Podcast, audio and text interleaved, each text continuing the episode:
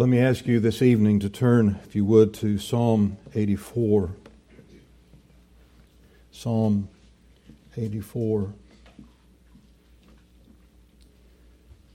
Thought it's fitting that the 100th Psalm was requested this evening. Certainly, that call to worship fits in with the theme of this psalm, and I trust some of our theme as we come to consider the Lord's Word tonight. Psalm 84 to the chief musician upon Gittith, a psalm for the sons of Korah. How amiable are thy tabernacles, O Lord of hosts! My soul longeth, yea, even fainteth for the courts of the Lord. My heart and my flesh crieth out for the living God. Yea, the sparrow hath found an house, and the swallow a nest for herself, where she may lay her young. Even thine altars, O Lord of hosts, my King and my God. Blessed are they that dwell in thy house. They will be still praising thee. Blessed is the man whose strength is in thee, and whose heart are the ways of them who passing through the valley of Baca make it a well. The rain also filleth the pools. They go from strength to strength. Every one of them in Zion appeareth before God.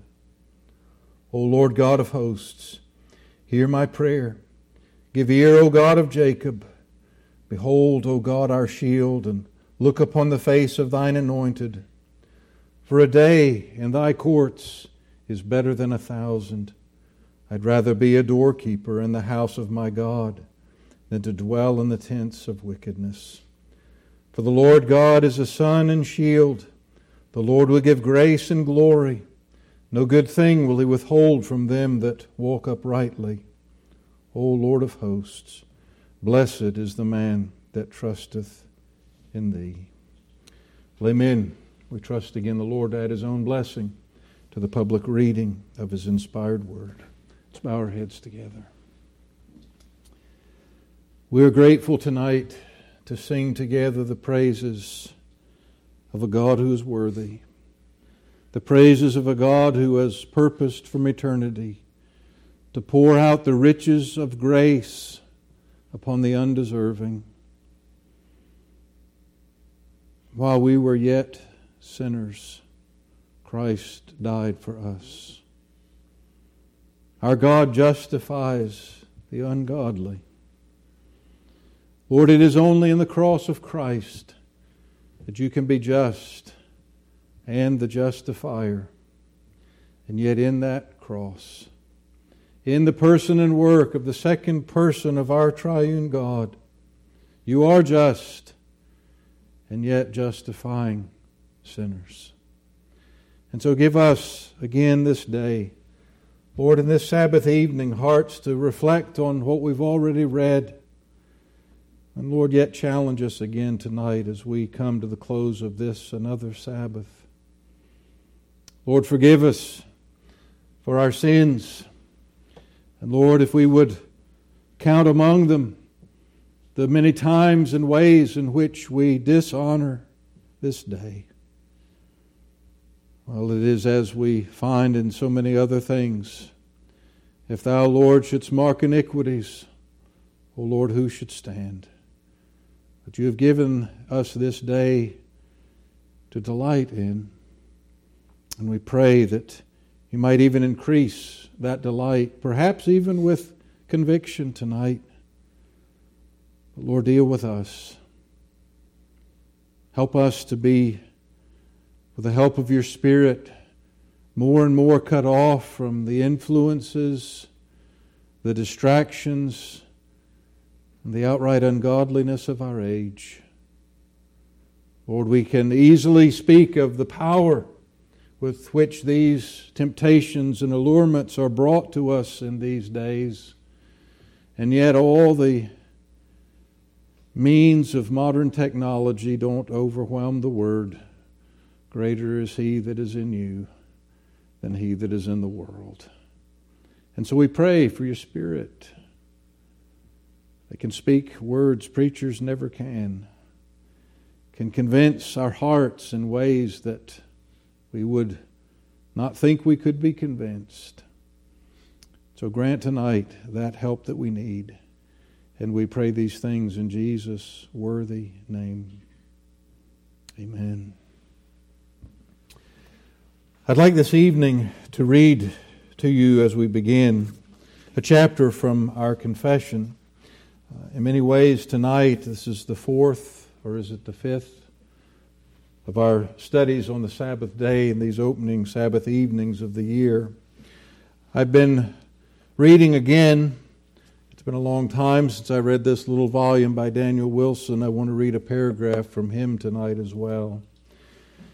The sermon, the message that he brought, the fifth in his series, was really one of entirely application. And that is, in the main, what we will pursue this evening. But I want to, in reading tonight from our confession, I was tempted to read his message tonight, to be quite honest. I'm just going to read his opening paragraph. But one of the things that I find challenging and very, very often convicting is to read the opinions, to read the convictions, to read the actions of those that have gone before, and to think of how small our reverence is, how small our worship is, how small our godliness is, how easily contented we are with just meager representations of our service and our, our conviction. The chapter that is in our confession, chapter 21, is entitled Of Religious Worship and the Sabbath Day. I'm sure many of you, perhaps most of you, are familiar with it. It's probably been touched upon, read. There have been catechism questions, obviously, that flow from it, and those scripture proves that I trust are regularly being put before us. But to read of these, this collection of, I've always wondered where the practice of calling the men such as the framers of the confession divines came from. You could get into where titles such as reverend and so forth came from. We'll leave those off. But these that so gave themselves, one spoke of the day in which they lived. Uh, was it something of like the noonday of gospel light? If you think of the, the decades that had passed since the Reformation, the rediscovery of Scripture, really, and of the gospel itself and how it so changed the world. But their mature meditations, uh, a confession, a doctrinal statement that has stood the test of time, not merely decades, but centuries. It testifies in its own way to the scripturalness of these statements. But just listen to me, if you would, for a moment or two of the paragraphs of this chapter. And then I want to turn our thoughts to some application this evening.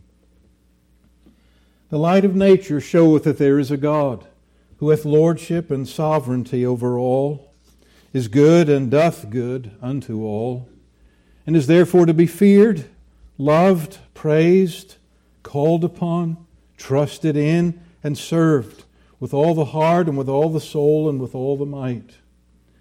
But the acceptable way of worshiping the true God is instituted by Himself, and so limited by His own revealed will that He may not be worshiped according to the imaginations and devices of men or the suggestions of Satan under any visible representation or any other way not prescribed in the Holy Scripture.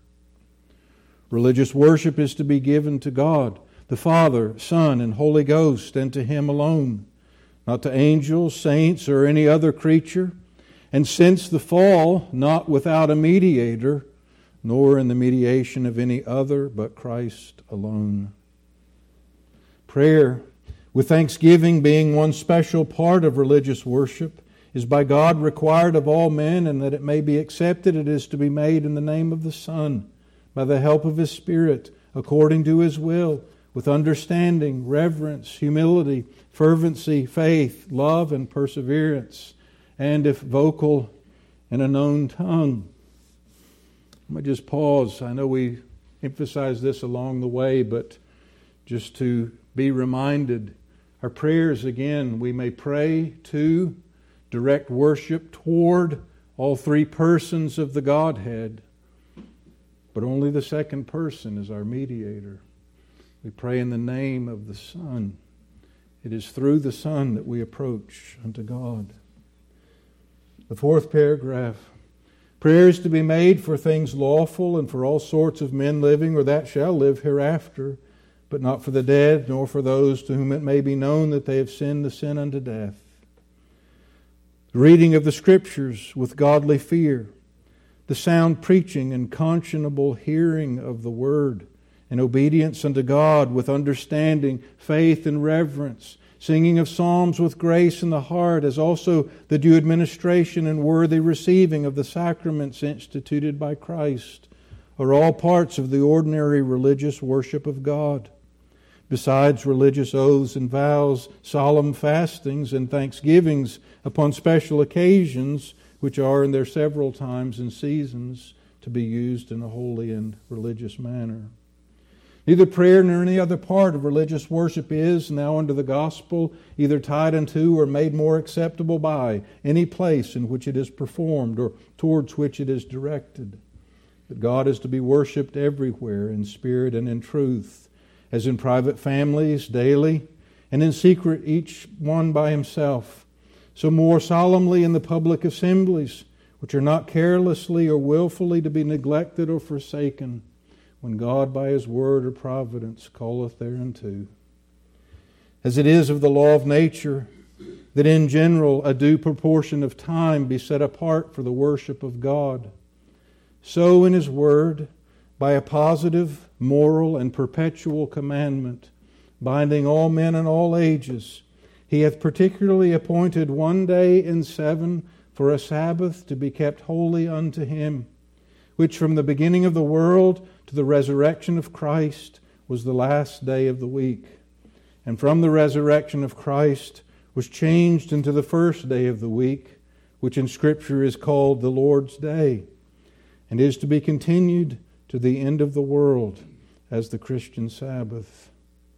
This Sabbath is then kept holy unto the Lord, when men, after a due preparing of their hearts and ordering of their common affairs beforehand, do not only observe and wholly rest all the day from their own works, words, and thoughts about their worldly employments and recreations, but also are taken up the whole time in the public and private exercises of his worship and in the duties of necessity and mercy.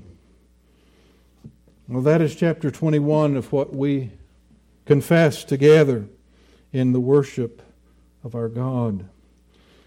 We have, over these last Lord's Day evenings, been looking at the Scripture's teaching with regard to the Lord's Day. We have traversed much territory. Some of it's been preachy, some of it's been teachy, to use those phrases. But we find in Scripture, really, it's not that complicated. The Sabbath was a creation ordinance. It wasn't given to man as something necessary for him only after the fall. God Himself sanctified the seventh day and called upon Adam in the garden to do so. We've seen not only was it a creation ordinance, but as God gave His moral law upon Mount Sinai, that the Sabbath day was included in those ten words that were written with the finger of God in the tables of stone. What better and more lofty way to be distinguished from the other laws and ordinances that were given to Israel, to use our confession's language, as a body politic? No, it was set apart. It was distinct. It is a moral law, not ceremonial. There were ceremonial and civil aspects to Sabbath observance for Israel, just as we see other portions of the moral law Civil penalties for that nation were based upon that law. Those have passed with Israel as that body politic. We come to the New Testament scriptures, and we see those portions that are so often lifted up as a release from Sabbath obligation for New Testament saints. And we find that within those particular passages, it is not the weekly Sabbath, but Jewish feast days, Jewish Sabbaths of additional natures that are spoken of there, and of course in that transition period in the New Testament church. Circumcision and other such things posed difficult ground for the early church to walk in, and so it is quite expected and natural that that distinction would need to be made. We find in the Gospels our Lord defending his disciples not by changing the Sabbath, which is a peculiar blunder that Dabney speaks of with those that handle the passage that way. But no, he was lifting the Sabbath above the traditions of the elders that the Pharisees were upholding. That is, in other cases, often obscured the law rather than making it plain. And for these arguments, Will I read you the words of Daniel Wilson here to open his chapter on practical observations? He says the divine authority and perpetual obligation of a day of holy rest and religious worship have been abundantly proved. I love this next little phrase. Everything conspires to impress us with its supreme importance to man in all ages and under all dispensations. Such is its antiquity that it was instituted in paradise. Such is its essential moral character that it was inserted in the Ten Commandments. Its dignity is so great that it lifts its head high above the ceremonies of Moses, while even under that economy. Such is its spirituality that the holy prophets insisted upon it as a point of fundamental duty and is about to form a part of the gospel kingdom. Its perpetual force and native majesty are so distinguished that our Lord, after explaining what the comments of the Jewish doctors had obscured, leaves it in more than its original glory, transfers the day of its celebration to that of his resurrection, and erects in it a trophy to his victory. Such in a word is its paramount authority upon human conscience that the church in every age, including the apostolic, has confessed its claims and made it the occasion of their delight and joy. Those that deny the Lord's day, I would say, have an insurmountable task in overturning the testimony of church history, as well as overturning the testimony of God's Word. As I said, I want this evening to turn our thoughts to a beginning of practical application. There's one portion of Scripture, the prophet Isaiah, that I want to use perhaps as our concluding observation. I'm not sure. We may spend more than one's Lord's Day evening there. But I just want this evening to pull from some of these brethren of a bygone age some of their comments, some of their direction with regard to an overview of the Scripture into the practical ends of the Lord's day. And these are not, as we often find ourselves at the very beginning of such a study, a list of you can do this, you can't do that. I may read you that long quotation again on Sabbath casuistry that has such a focal point on the spirituality of the law of God. But no, these chapter headings, if you will, that just would launch us into our own wrestling with the particulars. But some thoughts here with regard to practical observations on the Lord's day. And the first, if you call from such men of bygone days, is the great end to which it is given us. Some even go so far as to use the language that it is a sign of the covenant of grace. It is a picture of the relationship between the Lord and His people. And you see, certainly that applies as the Lord speaks to Israel, having brought them out of Egypt. And you remember those two times First in Exodus, where creation is commemorated. Then the second giving of the law in Deuteronomy, as we found, where the Exodus, that great Old Testament type of redemption, is commemorated. And there's a growth with every republishing, if you will, of the teaching of this day. Because as we saw on our last occasion, the change from the last day of the week into the first, of course, commemorating now the work of the new creation from which our Lord has rested. In pursuing the great end then of this day, we are by following this observance, marking ourselves as the Lord's people. And that will become more evident as we proceed. But here, this is something that belongs to us. It belongs to those who belong to Him. Who can cast off any of God's law? Willfully, openly, and still claim to belong to Him. I know there are many that fight against it that are true believers. I understand those things.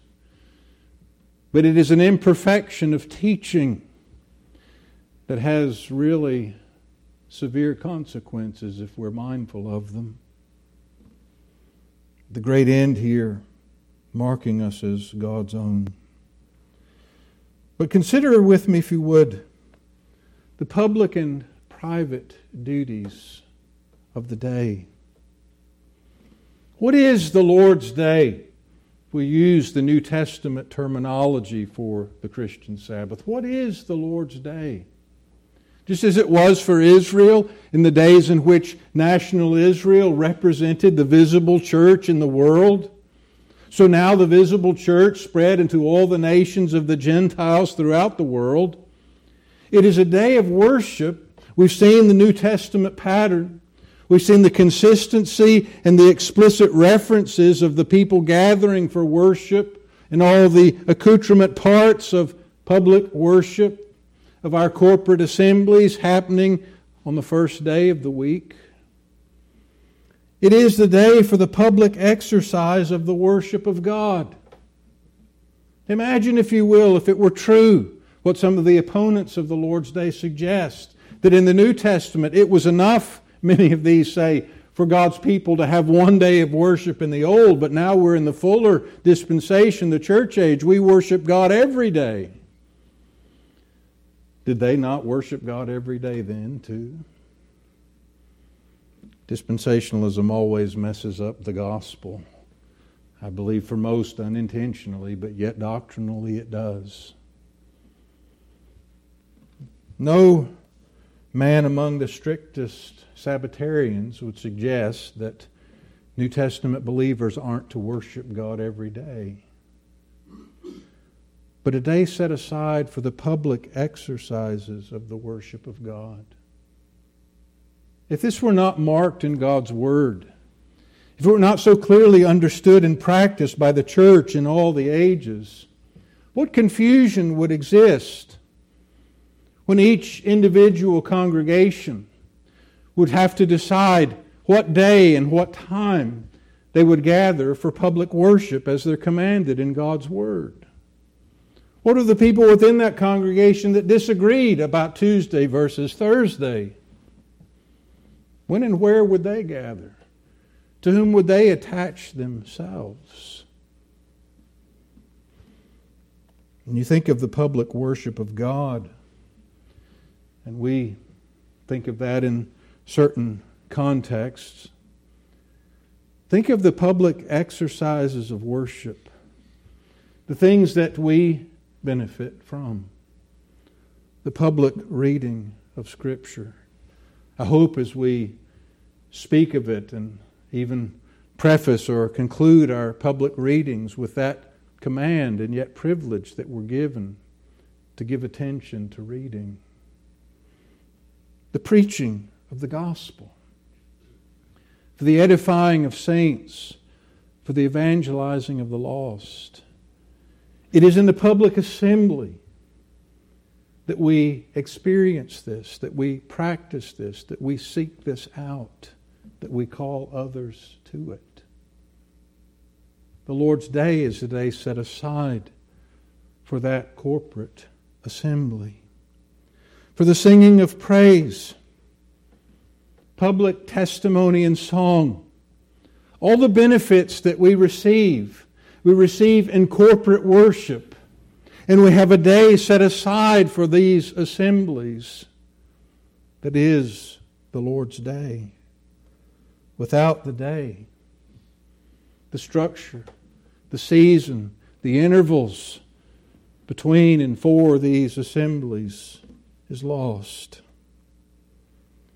I say we can think about the benefits of public worship, of corporate worship and assembly, and these and other things, the sacraments, the pursuit of the means of grace in every way. But think of it also from the standpoint of testimony to those that are outside. That's a simple thing. But I challenge you to think it through. If we, as the Lord's people, treat the Lord's day as any other day, if there is no obligation, if there's no divine pattern, where is our corporate testimony? Where will it be? And I ask you honestly to search your heart and search your world. Where's the testimony of the church today? I have felt since the very earliest days of my ministry that one of the many obstacles to faithful gospel ministry in this day is overcoming a lack of credibility that the visible church has in our generation. There's been so much folly so much sin, so much abandonment of truth. You can hardly meet anyone inside the church or outside that doesn't have a horror story or two or three to tell of things that have transpired in the visible church. And I say, among the many ways in which we can sadly confess this reality, where's the church's testimony when it comes to the Lord's day? Or is this just another way in which the world looks at the professing church, it looks at professing Christians, and sees yet again no or little difference between the world and the church? If the things that captivate the world throughout the rest of the days of the week, or if in the evolution of our nation, the things that captivate the attention of the world on the Lord's day.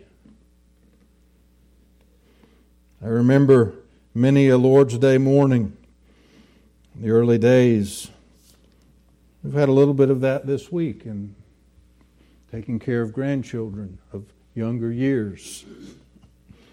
In the early days, when ours were little, I would rise early on the Lord's Day and, I don't know, grab whatever sandwich or sustenance was there, and come here. It was a quieter place.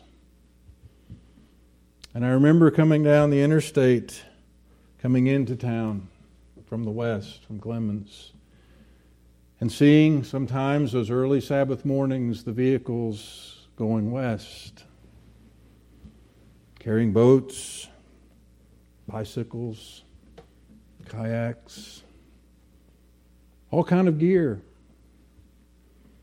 Just having the thought, you know, it's interesting. You can almost tell what someone worships by what they spend their time doing on the Lord's day. Where is the church's testimony today? We can name a lot of other areas to be sure, but let us not leave out the observance of the Lord's day. There are a host of other things we could attach to this aspect, but in the practical outworking of the Lord's day, all the benefits as well as the obligations that attach to the public exercises of the worship of God. But also the older divines would mention, as they speak of public and private duties, the care of our families. It is sadly something lost to many in the modern church. It's often called under the name the family altar. But a season each day in which fathers would gather the families around the Word. Really encourage you if you have or don't have a copy of the Reformation Heritage Study Bible, the notes and the help for family worship that are given in that study Bible are really remarkable. And if you see comments there, even about the different ages of children and being perhaps simple and brief at times, and in other days of greater maturity, you can take family worship on the regular days of the week to greater depths and greater time. But the care of our families, many would speak of the care of our inferiors. I don't know how many of you, not aware of any, that have servants living in the home. If you do, let me know. We may borrow them sometime. But if they're available for such things. But Scripture has a lot to say with regard to those that are in our care. Scripture speaks about not only ourselves, but our children and our, our servants, our maid servants and men servants. One of the things that I've heard many that argue against Sabbath observance is that, well, we make use of the labors of others on the Lord's day. Well, I may talk a little more about this in a later study, but I find it very interesting that the excuse for personal rest that would lean upon obliging others to even greater labors on this day may be somewhat hypocritical if we ask them to join us in corporate worship and they don't have the ability because of the services they're rendering to all of God's people that leave God's house and require their services, care of our families, and care of those that depend upon us. Personal and private duties. We can engage in the care of our families. We can engage in the public gatherings of the worship of God. And yet, if we've not prepared our own hearts, if we don't understand the spirituality of the things that we would ask of our families and the things that we would seek to engage in in God's house, and we haven't prepared it in the privacy of our own thoughts, of setting aside some extra care in the worship and the things of God, our personal and private duties are going to be foundational to the actual performance of these other duties. And so to be jealous for the exercise of these things. One was reading spoke of the spirit then in which we engage these duties. And here's where again I just put before you the spirituality of the law. I know there are other places where Evangelicals that are not reformed look at us and our view of the moral law and they would cry legalism. We heard that abundantly some years ago speaking about the second commandment and actors portraying our Lord and so forth. But perhaps it's nowhere voiced more, can we say vociferously, the charge of legalism than when it comes to the Lord's day. And yet, really, are we to put that charge to any proper observance of any part of God's law? Was Christ a legalist in performing perfectly all that the law required? Is a husband or wife a legalist if they remain faithful to their spouse? Oh, don't want legalists. Well, maybe we'll let that one. No, but we'll put the charge at some other portion of God's law that we deem ourselves worthy to judge and change.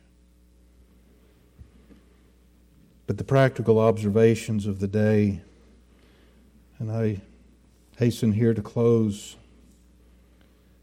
the things we've seen already in Scripture and observed. If we see creation, the Sabbath is a creation ordinance.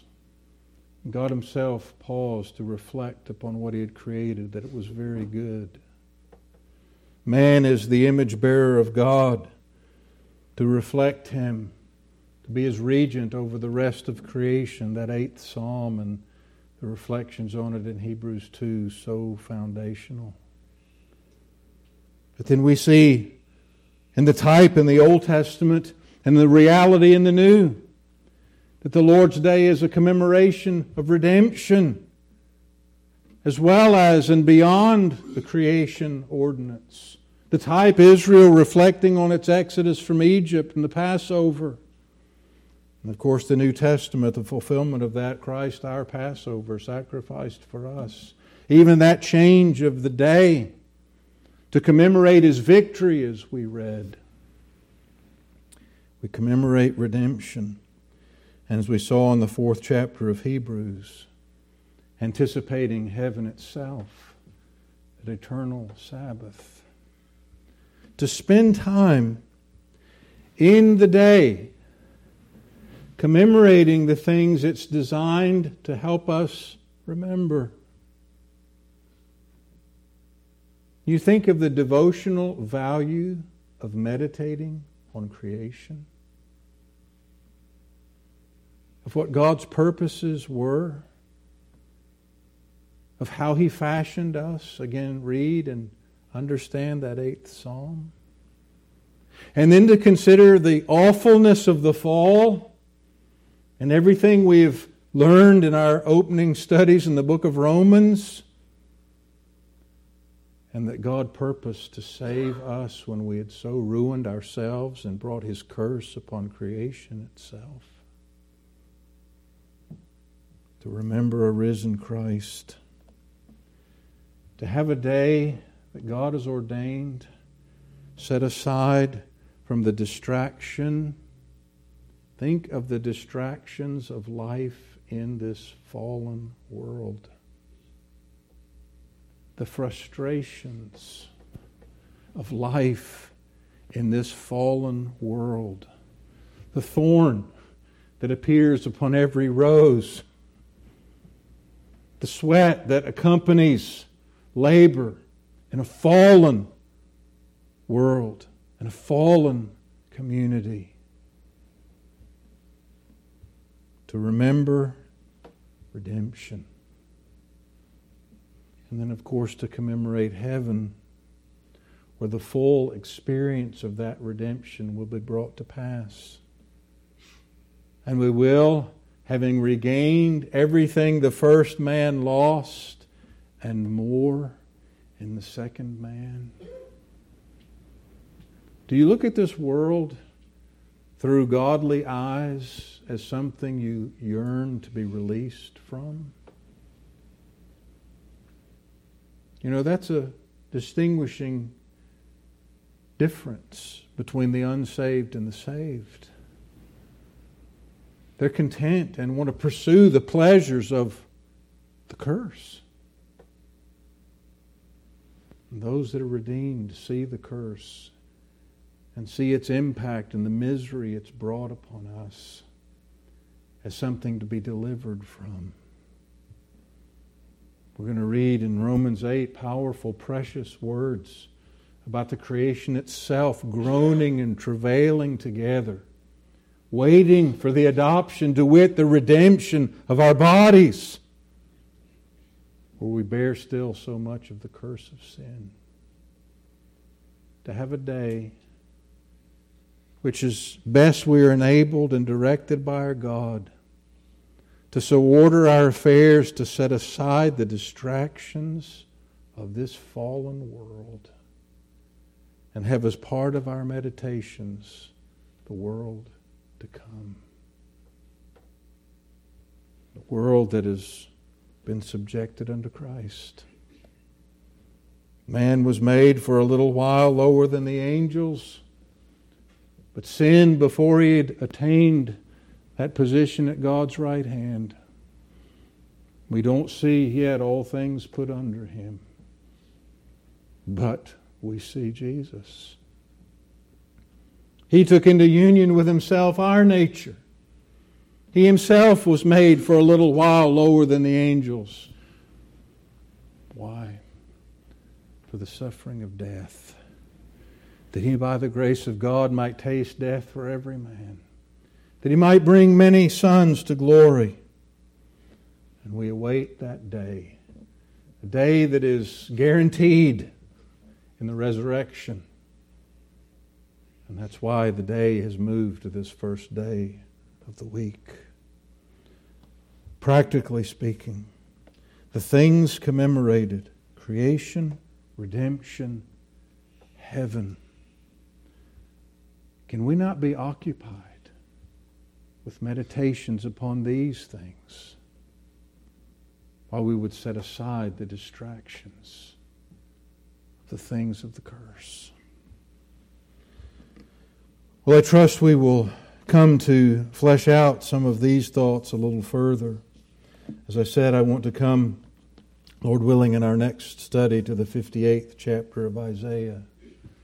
There's really a pinnacle of spiritual and yet practical admonition there with regard to Sabbath keeping and calling this day a delight. What a different picture what a different picture than the flesh would paint of it.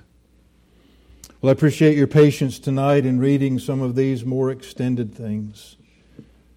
But I trust that you will ask the Lord to magnify for us, both corporately in our homes and individually, the practical observation, the practical enjoyment the practical improvement of the Lord's day, for spiritual benefits flow from its observance.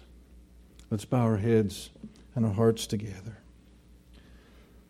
Lord, we come and ask that you will prosper these thoughts. Lord, these observations that flow from the things we've found in the Word already. Lord, we confess it's contrary to the age, even among your people. We've recently read in Nehemiah and seen how the people of days gone by struggled. It is not an uncommon struggle, but, oh Lord, we pray that you'll give us victories in it. Persuade us afresh of the benefits and joys of the Lord's day. Let us be those people that are glad upon its return. And not like those the prophet laments who say, When will the Sabbath be gone? That we can get back to the things we really enjoy. What does it say of us if we prefer the things of the curse? to meditating on the things of glory. Lord, work in us, we pray. These needed and very spiritual things. We ask it in Jesus' worthy name. Amen.